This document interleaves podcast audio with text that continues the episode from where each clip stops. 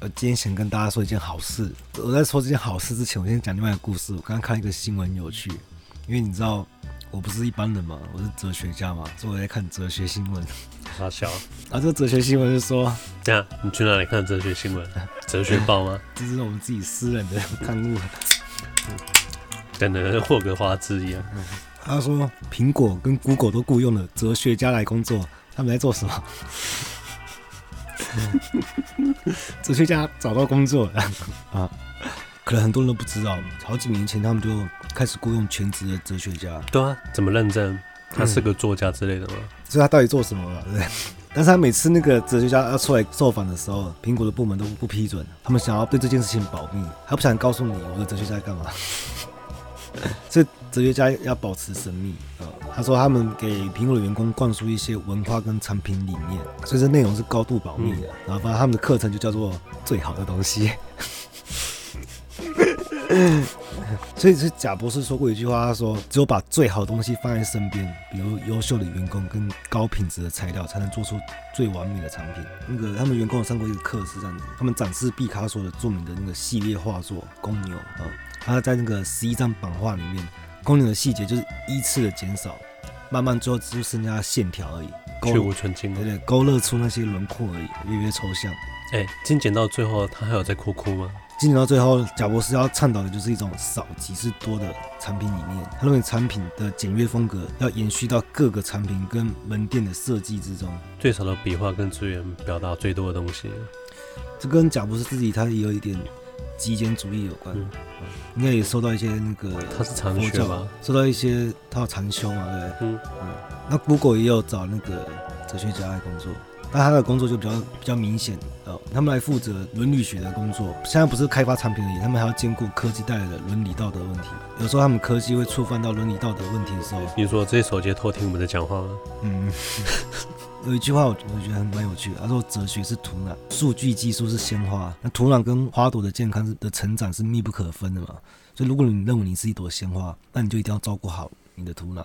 那如果你是土壤的话，你就照顾好鲜花，你们是共生共存的。他就认为哲学跟科技之间的联系也是这样子，哲学家的思辨能力可以帮助他们跳出思维的定式。看我现在很火大，这样突然这个比喻啊，我之前一直都没机会讲，他妈现在竟然有人给我讲这种。有一些设计科技的颠覆性应用啊，哲学地位会越来越重要。我觉得这也没有什么好秘密不秘密了啊，就是就授课嘛。因为你说哲学的确帮助了科技产品的开发，可是你说不出来是怎样的影响，他们没有一个标准答案嘛。好，欢迎来到今日哲学，为你提供最新的哲学资讯。我是表子。迪亚哥，刚那一段是什么？哲学 news。啊，你今天不是说有好事要讲？其实昨天呐、啊，没有，其实是前天呐、啊。前天我跟我朋友去吃饭。吃饭喝酒嘛，然后就是有朋友先刷卡先付了，然后隔天礼拜一上班的时候就哎、欸，我就问问一下说哎、欸，昨天晚餐多少钱啊？然后他说一个人七八九这样子，我说好，我马上汇给你，我就马上那个手机一会就转给他，结果过一阵再说还没收到啊，呃，我说干，我说该不会那个吧？该不会我转传错人了吧？啊，我真的传错了，我没有很慌张啊，因为七八九一，有其他就很多，只是只是因为他是在我我的常用名单里面嘛，所以一定是自己人。哎、欸，不是很担心。后来想到，哎、欸，那个账号好像好像是你的，还是你的名字啊？这个账号之前是我在用的，什么意思？你在偷偷在用我账号吗？之前没账号的时候会来用一下。哎、欸，那时候没有国泰嘛。好，反正我想说，哎、欸，我就回家找那个金融卡，就是哎、欸，不知道找到了。嘿，然后我把它领出来，看一下余额多少钱的。说，哎、欸，里面余额还有一千七。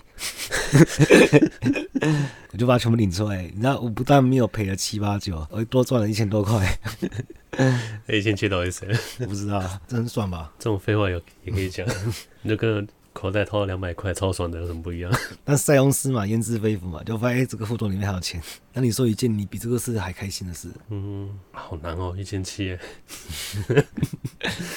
减到一千八。你可以那个嘛，一九八四跟《红楼梦》混着讲，会不会太难了？节目叫《红楼梦之一九八四》，它里面。有个部门叫真理部，它是篡改时空的现实扭曲立场，啊、不是篡改记忆吗？对，它篡改记忆，集体记忆啊。因为他们真理部工作，他就整天一直在在修改报纸文章、杂志、新闻。住在你家附近，他一直跟你说摩根弗里曼已死啊，差不多。比如说，他们他每个礼拜的巧克力配额，每个礼拜会配给你三十公克，然后突然他们就是宣告公布，就是新闻，就说明天起就是要配给要下降，降为二十公克。嗯，他跟你说，以前就是配二十公克，啊，他就开始修改资料啊，把那个数据修改，然后到隔天二十四小时之后。当天每个人都说啊，只是老大哥对我们太好，这样每个星期配我们二十公克巧克力，他现在都觉得很奇怪，他开始自我怀疑。他说：“不是昨天才从三十公克降为二十公克吗？嗯、那么今天大家都没有没有人在提，说难道这这段记忆只有我剩我一个人还记得吗？难道有问题的人是我吗？正像布鲁斯威利，他明明都穿越回来的，跟他在 他在这个时空，他突然觉得，诶，未来会不会是我幻想出来的？那未来总动员啊，不是十二之后者，嗯。”自言自语，哦，叫未来总动员，因为他把所有的所有的文献、资料、杂志全部都修改掉，之后剩下来唯一就是你自己的回忆、你的记忆。因为他们有个电瓶的仪器，它会在你在你工作场所、在你家房间、客厅都会有，它会无时无刻监视着你，你什么话都不能讲，会被监听。所以连桌上都没有在讨论的时候，嗯。你开始怀疑啊，因为主角他他是革命之后的人，他一直觉得他他已经忘记革命之前的世界是什么模样的。他有印象，可他不确定他的记忆，因为已经没有任何资料可以佐证他的记忆。去真理部问就好了。他就在真理部上班啊，嗯，他每天工作就是修改这些资料。他会不会现在很像古代那种史官啊？哦，对啊，他修改是一小部分嘛，所以他无法掌握世界全部的面貌。嗯，所以以前真的世界长什么样子，他自己不确定。嗯，可是他也很向往他。他一直觉得以前的日子好像过得很好，对，可他自己都想不起来。不是他们有他们的极简主义吗？他们创了一个新的语言体系，叫新语，把语言这东西全部极简化，就像讲的去无存菁，把语言的多样性跟模糊性、模糊性对，或解读空间全部消除掉。他们就说：为什么语言这么复杂？为什么这么多相似又却模棱两可的词汇？他说：这不会使人混乱吗？他说：“一个字好，为什么要发明个它的反义词叫坏呢？这很奇怪，直接说不好就好了。你就是不好，不是说你就是坏啊？没有坏啦，你就是不好啊。只这样讲，我我觉得这样不对啊。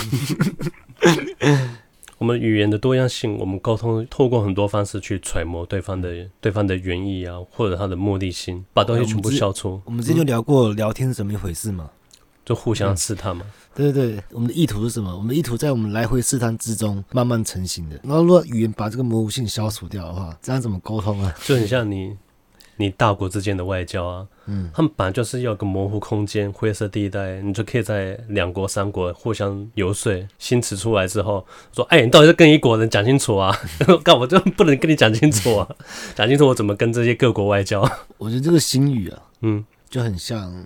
他语言的能力限缩到只有使颜色的功能。对啊，如果人我们使用它的这新词这种这个系统的话，嗯、人会变成像机器人。AI 它无法说谎，因为它无法接受矛盾。可是人我们可以接接受矛盾，我们可以自我解读。你知道他怎么接受矛盾吗？嗯，因为我发现这个事情其实很简单诶，我们很难接受矛盾的事情，就是像你，你不能说这个东西同时又大但是又小，但其实可以啊，他们可以并存的、啊。嗯，它这个东西很大，但是又出现比它更大的东西，它就变小了嘛。嗯所以这个又大又小，反正就是可以并存的、啊。我之前那个路上遇过那个填问卷的人啊，嗯，我就填一一个，就说你的缺点什么，我就粗心；啊，你的优点什么，细心。他就说：“哎、欸，你不要这样，这样矛盾啊！”我想说，这没有矛盾啊，我本来就是这样啊，我本来有些地方就很粗心，有些我的优点，有些地方就很细心。只因为他的他的问题不够细啊，对吧？人本来就有多面相啊。我们之前聊过罗素的人是天生有那个多样性的倾向。嗯，你希望在别人面前是多样貌的，好，这就会变很冷。还有你讲，就好死不死，上礼拜好天气，你把棉被收起来。嗯而且趁太阳最大的时候跑去晒一晒，很很满意，把它收好，嗯、就隔天就 隔天就超晒，然后盖很薄被子都没有讲嘛。然后亲戚来我们家嘛，然后我姑姑问我说：“哎、欸，哎，你能不能盖个那么薄被子啊？”我就说：“对啊，反正快要变热了，我再撑一下过去。”他说：“啊，干嘛撑？”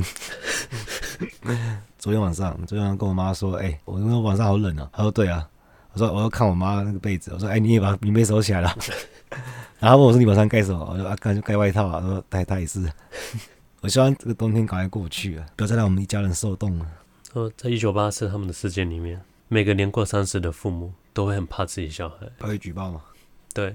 他说：“他们就像还是幼崽的小老虎，可是他们会，他会迅速的长大，变成一头老虎，然后反噬你的父母，变天眼的监视你。对，大家看看小孩会不会觉得说，好像那个电瓶啊，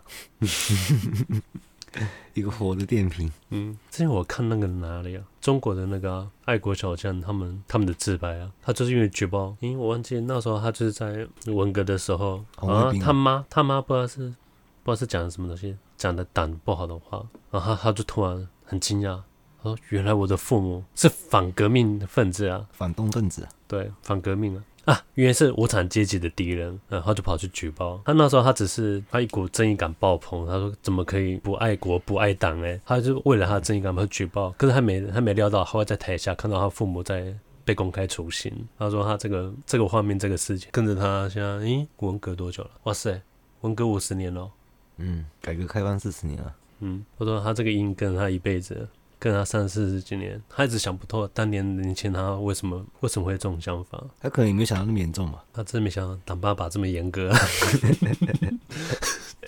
我以为只是个罚个五百还是多少？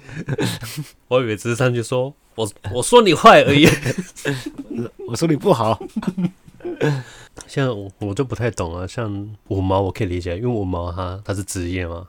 他是有收钱办事的，然后志刚我就搞不懂，志刚我是这一批人是是哪来的啊？他之前不是有被有八岁小孩子在吵架，在家里玩嘛，他就会呛说：“哦，这是我家，你给我滚出去！”嗯，而谁？他 没想到邻居小孩子反呛他说：“谁跟你说这是你家啊？这是毛主席的家啊！” 毛主席说：“ 他被呛到一时语塞，我说哇，完全无法反驳。”我然后我说啊，洗脑教育真的很彻底，连八岁小孩都这么有自觉，这么有觉悟。嗯，如说也是说，说邪恶起源就是私有化，邪恶的起源哦。嗯，私有化跟财产是不是不一样概念？不一样，是你想把这东西占为己有那种私有化的概念。动物有欲望啊，为什么动物就没有邪恶？动物没有理性啊，变成那个欲望只是本能的动物性的欲望嘛。啊，要是我说作恶也是本能的话，那也算邪恶。诶、欸，如果他没有理性，但是他本身就作恶的话，这个恶就没有本质，嗯，他就是欲望而已嘛。所以这也也是我们价值观赋予他的邪恶啊。反正是啊，嗯，我抽根烟休息一下，嗯，可以休息。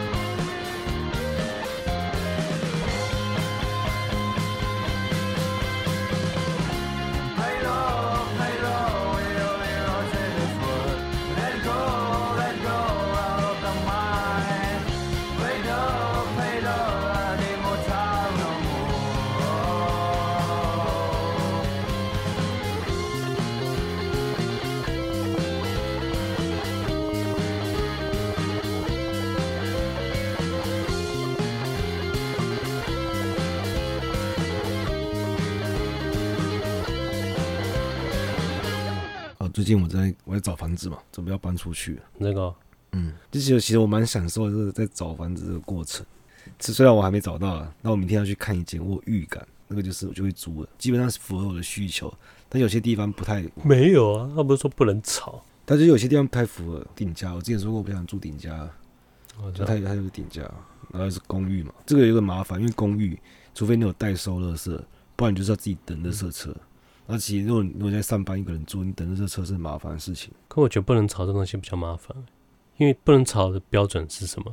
而且房东的特意交代不能吵，嗯，那应该是很 K 吧？那我以前住外面的时候，我觉得我自己没有人吵，但难免就是朋友会来嘛，会聊天。嗯，然后就有一天我回家看到了门上面贴上说：“先生，半夜晚上十一点之后，请不要讲话，哎，笑的那么大声。”啊，那我也想说，可能不是我。因为他贴大门，然后里面还有还有其他户嘛？不是啊，他贴一张说：“你有听到其他户的人在讲话吗？” 我直觉是不是我？因为我觉得我没有很吵啊。怎么可能直觉不是你？然后我就想说，可能是给别人看的。我就我大概多留，就留了一个礼拜，就是一直在那边嘛。然后我自己受不了，把它撕掉。我后来就比较注意，我就我就几乎是很小声，然后走路也是很小声这样子。那过一阵子，我看到一个人在我们家门口。就贴单子，他走下来之后跟我那个四目交接这样子。嗯，我我我看他有，我觉得我打得赢他。为什么突然要决斗？然后他就下去，我看到他说，他说下去啊，他就下去。不同的楼层哦，没有，他不同不同层，他是他住楼下的。然后他上他上面写：“先生，拜托拜托拜托。”他说：“不要再讲话了。”什么的。然后最后还得感谢感谢再感谢。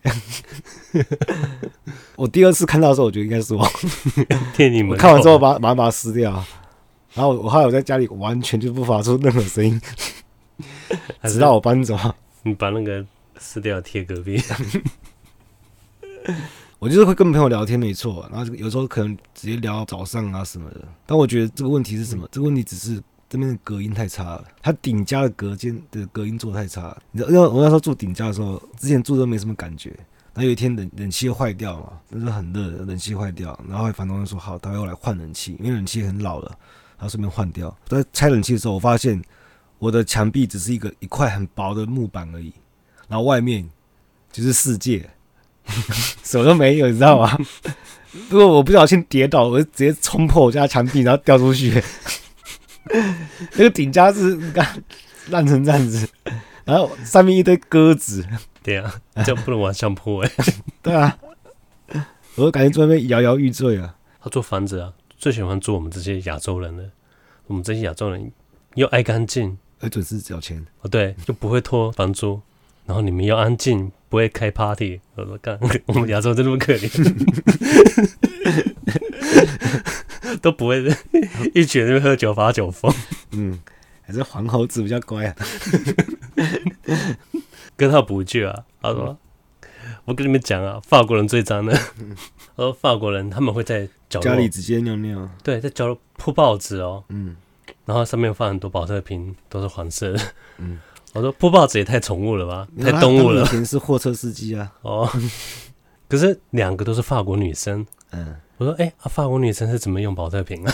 他们可能那个练一下就会的，真的吗？大概就就会尿很准。不然，网络上发起个发起个运动，宝、嗯、特瓶运动。因为有时候女生朋友会在我车上嘛，在高速公路聊天聊一聊，说：‘哎、欸，她好想尿尿。’我说：‘这边没有休息站。’她就拿保特瓶，然后跑到后面尿尿。然后我说：‘你不要洒出来啊！’你说车子还在行动？对对对。然后她跑到后面尿尿，就他尿完这些，真的没有洒出来。”这干好强啊！今天就是有收到那个嘛，那个什么疾病拉面地图，然后就好，哎，我朋友说，哎，那我们下班约去吃拉面，我就跟他去吃拉面，然后就聊到，先我先说，这种东西以我直觉来说，这绝对不可信。可上面有一家我最爱的拉面，是吧？我的名单也在上面，我就觉得应该有点可信度啊。证明不是吃拉面的，就是。回来之后，拉面店其实离我们家都不远。最后我们决定走路回家，然后那个距离大概就是捷运大概有呃四站的距离。跟不起 U 拜，因为我们想散步，然后就聊到我有跟他提过要不要一起住啊？我没有跟他一起住过，他是他想直接买房子，然后他有在看房子，但是如果他买房子，然后我们一起住，这样可以。但他可能就想买大一点嘛。听起来好像你有出钱一样。问题是什么？因为他这种个性就是他他不喜欢用别人的东西。如果他租租房子的话，他觉得住在别人家，他会给没有归属感，没有安全感。哦，你说用是这个哦？我以为说，我以为说你们是公共空间共用的，什么水壶干嘛那些？没有啊。我说他不喜欢住在房东的房子里面。哦，例如他说他就很怕可能呃墙上贴胶带或者残胶、钉钉子、墙壁会有洞，嗯，他不敢做这件事情。钉子就算了，个胶带还好吧？所以他会觉得很不自在嘛，他睡得也不安稳。他考虑到这一点，他觉得他好像没办法在外面租房子。我觉得好奇怪啊。对啊，我觉得是最棒的优点好好？他听起来应该是没住过。对啊，的确没有搬出去过啊。他从小就住在家里，他只要出去住一次，他就爱上了。我觉得人一定要有自己的空间，可是至少至少每个人现在啊，每个人至少像每个人在洗澡的时候就可以独自的面对自己嘛。像是你你会发现你在洗澡想的事情，跟你平常在外面想的事情不太一样。什么？对吗？洗澡？而且为什么洗澡特别想唱歌？你平常就还好嘛？没有，你只是想要借助浴室的那个场地优势。但我觉得最大的那个差别就是，我为什么要一个人空间？因为你可以冥想。不是说别人在你就不能冥想，只是不一样，这两个东西不一样。别人在就不能冥想，别人在的冥想方式跟自己在的冥想方式不一样，但两个都是冥想。其实冥想没有追求什么任何的意义，你知道吗？因为我觉得现在人把冥想当成一个工具，啊，那个工具就是说它可以让我的生活变得更好，情绪比较平稳。哎，这个非常功能取向啊，就不跟那些我做好事就是人有好报，没这回事啊。你忘记冥想的真谛是什么？冥想就是要你不要去思考，不要去想，不要去想要得到什么。我觉得应该大家要把冥想拉回一种，你要把你所有的标签拿掉，然后想要去看一看最原本原始样貌的自己是什么模样。表情拿掉这件事情啊，我刚好上一次去录影的时候，我有发现我在跟我朋友聊天嘛，我们喝酒，然后聊天很开心，看他笑，然后我就注意到他，嗯，因为一般我们在形容那个女生漂亮，是说她的五官漂亮。跟长得很精致，长得很可爱，或者长得这样。可是我发现有些人是他的表情好看，他的表情你觉得很有灵魂。你说他真实情感的表情，对对。诶、欸，可是光是有真实情感的表情就已经是很难得，因为现在很多人表情都是你知道社交用表情的。嗯、所以你刚刚说提到说要把表情拿掉，我是觉得，因为表情是我蛮依赖的。应该讲情绪，对。其实我们人很喜欢看人家的表情，嗯。因为表情观色不是，因为表情它可以透露的讯息非常的多。你想了解一个人，就是观察观察一个人嘛。你倒是看他对所有事情的反应，他喜欢什么，他讨厌什么，他看到什么会哭，他看到什么会那个会会开心。但我们观察的是他的流露，不是他的给予。对，流露不会骗人嘛。嗯。例如说，所以我们看到做作的人会很生气。我感，你想骗我吗？像一个人哭，那你看他有没有流眼泪吗？有流，看眼泪真不真，对不对？你你假哭骗我，那我就那不行吧？对吧？这是欺骗行为，这我无法容忍的。我我们非常重视表情，我们重视表情大于你的五官呢。嗯，人会喜欢观察表情，也可能跟共情能力有关。但是真实的情况是你看他很生气，那就很开心。所以，我们才会不断去询问我们周遭的朋友，可能你喜欢的音乐，你会推荐，然后你会想要得到他的反馈，你想要知道这个人他是不是跟你一样的人，一类人，喜欢的一不一样。我喜欢的书，我喜欢的电影，我们都去观察对方，他喜不喜欢，是不是真的喜欢？如果他真的喜欢，那他代表他应该是跟我很接近。这个就是怎样，我们认识世界的方式，就是我们是用规范，我们规范出一个范围嘛。就是哎、欸，我对你还不了解之前，你是一个，我对你只有无知而已嘛，因为我完全不认识你。但是我认识方式怎样？我限缩了一个范围，比如说，哎、欸，你喜欢看什么电影？你说诺兰，那我大概知道你是大概是哪一种人。但是这还不够精准。我那时候，那你喜欢听什么音乐？然后你就说，呃，你可能都听一些地下乐团。我大概知道你又是哪一种人呢？我慢慢限缩，慢慢限缩来认识你的。那你的选项有没有一些正确答案？嗯，就比如说。导演讲到谁，我讲正确答案，你就是我的好朋友。哇，你喜欢昆汀吗？十秒钟把昆汀的电影说说出来，超级好朋友。啊，对对对对，今天像阿妈，她就一直叫我们把她拉起来，她只要坐起来，一直要下床。我说你到底干嘛？她说她起来睡觉。嗯，我说躺着就好了。新招啊！那 他起来说：“我我恐，我起来恐。”就开始安抚他。他问阿妈：“你现在在哪里？”阿妈空空，我们在阿迪达。阿妈丽丽说：“你现在在五星级饭店。”你看到窗外一零一，真的有一零一零一啊？对。那时有时候他们被安抚，说：“哦，好笨蛋。”嗯，这样安抚，我说：“哇，真是。”肌肉体那些你不要讲，你知道抚慰你的心灵的话是哦。有一次我是这样子啊，阿妈也住院嘛，嗯，然后神志不清啊，然后拿水给她喝啊，说她说嗯，喉咙喉咙，我说下了喉咙喉咙还在救啊，嗯，然后然后过一阵子，然后她说她说我头公我想要困啊，可能都饮酒醉啊，因为我阿妈是很爱喝酒，但她从来不承认，但是她自己喝水喝到醉，我也没办法。哦，我也是醉。可是看到这种桥段，我都会很心很鼻酸，我就会想到那个当幸福来敲门哦。嗯，威尔史密斯恐龙那段啊，时光机嘛，他们躲在洞穴里面啊。哦，对，他们躲在厕所的时候啊，我没有恐龙啊。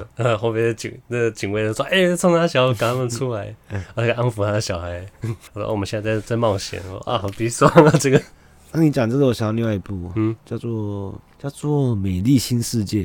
啊，意大利那部经典的。啊，我说错了，他就是他们那个被纳粹嘛抓到那个集中营啊，嗯，他的爸爸一直跟那个小孩说，这是我们在玩游戏，嗯，然后他他小孩一直以为他们是参加一个夏令营，只是夏令营比较那个哈扣一点，太硬派了吧？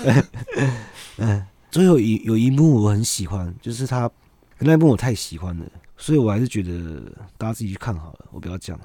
这个我又想到那个、啊。罗宾威廉斯那一部，他办了一个电台吧，他就是讲讲一些正能量消息啊，就鼓就鼓舞那个集中营里面的那些犹太人，然后大家都信以为真了。他说啊，真的是那个盟军来救我们了。他说真的是纳粹现在节节败退，我们快要被解放了。可是他说，看太硬了吧，我这个环一定要维持下去啊，这是变成集中营里面纳粹人他们的不希望，不是纳粹人那个犹太人他们的希望。嗯后来他也是被抓，还被抓那个台上，还是叫他承认说那个电台都是你自己的，自己胡说八道乱搞的。他第一次不从啊，他就想要他这个谎言一定要，嗯，要持续下去。他跟他说，他们怕了，他们恐惧代表他们。嘘，你没有闻到什么？恐惧。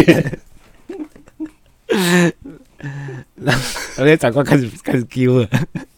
哎、欸，那我想想，蛮多电影都是在讲这种，对啊，我们活在那个观念真实世界嘛，我们是活在我们相信的的事情上面。然后以这一点来讲的话，因为我们都会说，呃，你要么是理念，要么是信念。理念就是它它有理论基础。哎、欸，可是我们这样就不能嘲笑阿 Q 胜利法嘞？那阿 Q 胜利法就是一种，他这样讲很信念嘛，对啊，我们人是活在信念中比较多一点的。可最讽刺的是，你没有实质上的成功，人才会选择相信信念。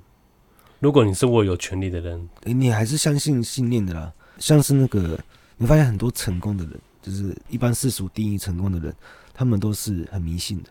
对对，很相信风水。我觉得这东西这个东西很难界定啊，就是什么叫诈欺，什么叫……可如果他是相信的话，嗯、这笔钱对他来说最有意义的，他就不算诈欺。对啊，就像就有人就说：“哎，你凭什么？就是你去人家办公室，就说把这个柜子从左边搬到右边，然后就收人家十八万块。”我说：“哎、欸，这这到底什么东西？可是如果是诈欺啊！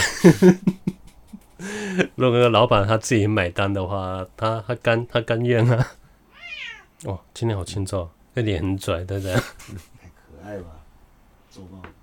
然后我跟那个朋友走回去的时候，就经过沿路上就很多饮料店。我很久没喝珍珠奶茶，我很久，因为我自己去买，我绝对不会买珍珠奶茶，我天天买什么绿茶之类的，最便宜那种，嗯，无糖绿。” 清茶，嗯，就是、欸、你们哪个便宜就哪就哪一个，但是还是会有人请嘛，就是朋友来啊或怎样的会请。我想我很久都没喝珍珠奶茶，然后我后来就想一直想说，哎、欸，珍，因为我们说很珍重嘛，珍、欸、珍这个字很好哎、欸，嗯，然后它是珍珠哎、欸，它是很很珍贵的珠珍珠嘛，然后说它明明就是木薯对吧？不是什么？它不是木薯啊，它是木薯粉，木薯粉。再加再加一些什么凝胶来做的，嗯，对。这应该是木薯奶茶吧？听起来好像就没那么好喝。名字本身就是包装的一环啊。对，所以这个是不是信念？你要觉得它叫木薯，没有，这是诈欺。你要讲 讲到这个食物名称，我想到一个很奇怪的店。嗯，我们都知道中国它把马铃薯叫土豆嘛，对吧？土豆土豆土豆丝，对，土豆就是就马铃薯丝，对。还有因为我我有一个认识的人中国朋友啊，他就给我那个洋芋片，嗯他说啊这个这个薯片你拿去吃，嗯我说哎、欸、你怎么会叫它薯片？嗯，不是你叫土片之类的吗？我说哎、欸、他也叫，他说他也不知道哎，反正这是薯片嘛。没有啊，他不是讲含鸡片啊。我以前那个，我我们那时候很常就是租 DVD 来看嘛，就是骑机车到巷口，不是也不是巷口啊，街口去买那个一大包透明的那个含鸡片啊。哇，他住南部吗？对啊，哦，他他就是很像以前那种会在街口摆那种卖解码器。哦，哎、欸，看太小了，哎、欸，等等，解码器的东西，你讲个超远、超古老的东西。啊，但是其实解码器那个那个也不是我的年代啊。嗯，哎，我发现这个事情是，只要这件事没有被禁止的话，它好像就没那么好玩。哪个是？就例如以前的那个网络不发达，然后资讯流通也很慢，所以你以前要看到 A 片很难嘛。你以前看到那个像素格子，不是像这个，是白花花的雪花屏幕，当时看起来是多香艳刺激啊！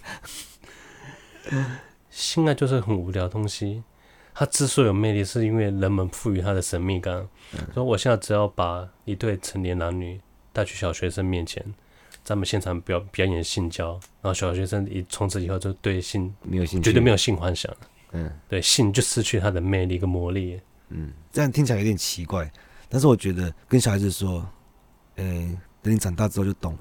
我觉得这句话是有意义的。我记得我小时候就是会去一个阿姨家，然后阿姨家就那个脑筋急转弯嘛，然后我就看到一个，我就一个题目是说，有个好色的国王，哦，他想要娶一百个老婆，嗯，他的左右手就跟他跟他讲一句话之后，国王就吓得不敢了。那猜他讲的什么话？给琢磨成绣花针。